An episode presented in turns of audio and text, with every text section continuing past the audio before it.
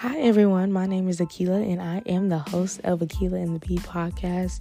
Akila and the Bee podcast is really a safe space for me to be vulnerable and transparent just about some things that I've experienced um, with my walk with the Lord. And my goal is to encourage others to get to know Jesus, let them know that He is accessible. Okay, He already paid the price for you. And just to let you know that, like, the Christian lifestyle, the Christian walk, it's a journey, but with God, you can do all things.